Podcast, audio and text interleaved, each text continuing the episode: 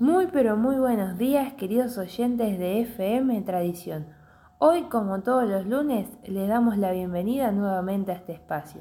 Quiero aprovechar para saludar a Víctor, al pastor y agradecerle por el espacio que nos brindan. Como siempre estoy con Luli. Buenos días a todos. Esperamos que el Señor los bendiga en esta mañana. Me uno a los saludos de Wadi para cada uno de ustedes. Y bueno, en este nuevo encuentro traemos un tema muy importante para conversar y aprender que es sobre la salud mental y que nos enseña la Biblia sobre ella. Vamos a preguntarnos, ¿qué es la salud mental? Es un estado de bienestar en el cual cada individuo puede afrontar las tensiones de la vida, puede trabajar de forma productiva y puede aportar algo a su comunidad. Pero, ¿para qué nos sirve saber sobre la salud mental? La Biblia en realidad no habla detalladamente sobre el tema de la salud mental, pero sí nos habla sobre el corazón y la mente, como también del quebrantamiento espiritual y la condición del alma.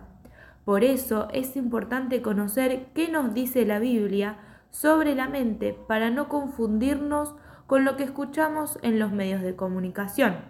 Vamos a leer Romanos 12.2, que dice, y no adopten las costumbres de este mundo, sino transfórmense por medio de la renovación de su mente, para que comprueben cuál es la voluntad de Dios, lo que es bueno, agradable y perfecto.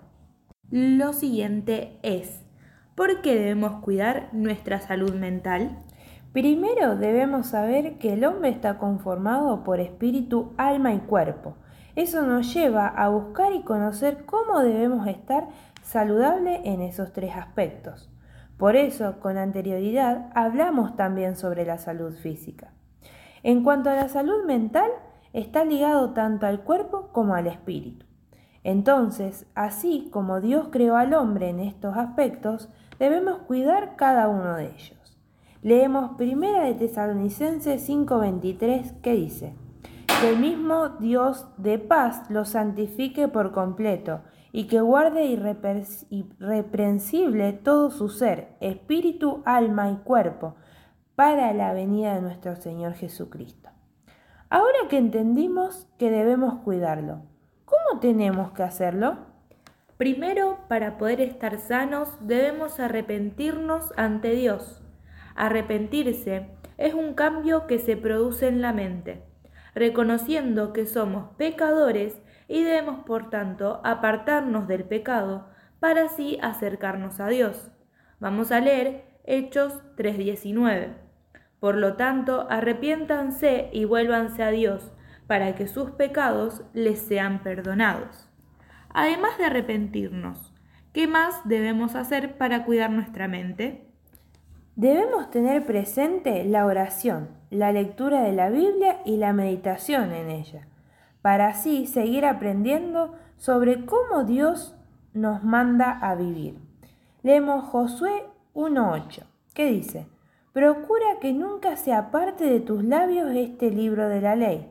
Medita en él día, de día y de noche, para que actúes de acuerdo con todo lo que está escrito en él Así harás que prospere tu camino y todo te saldrá bien.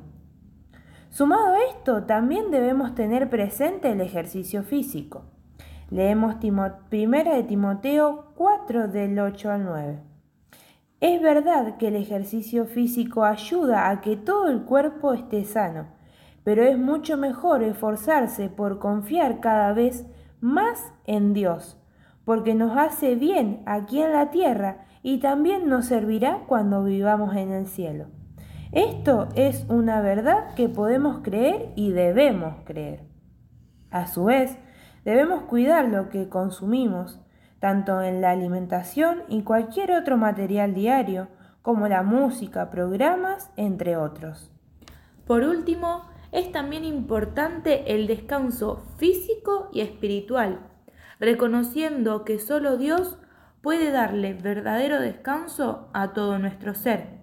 Un ejemplo de estos dos últimos puntos los encontramos cuando Dios alimentó e hizo descansar a Elías en Primero de Reyes 19 del 4 al 8. Y él se fue por el desierto un día de camino, y vino y se sentó debajo de un enebro, y deseando morirse, dijo, Basta ya, oh Jehová, quítame la vida, pues no soy yo mejor que mis padres. Y echándose debajo del enebro, se quedó dormido. Y aquí luego un ángel le tocó y le dijo, Levántate, come. Entonces él miró, y he aquí a su cabecera una torta cocida sobre las ascuas, y una vasija de agua, y comió y bebió, y volvió a dormirse. Y volviendo el ángel de Jehová la segunda vez, lo tocó, diciendo, Levántate y come, porque largo camino te resta. Se levantó pues y comió y bebió, y fortalecido con aquella comida, caminó cuarenta días y cuarenta noches hasta Oreb, el monte de Dios. Y bueno, así terminamos con el micro de este día. Esperamos que te haya sido de bendición.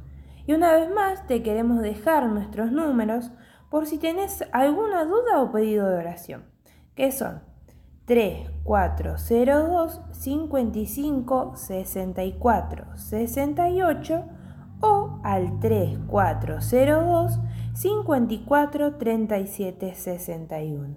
Te enviamos nuestros saludos y si Dios quiere nos encontramos el próximo lunes. Bendiciones, Luli Wadi.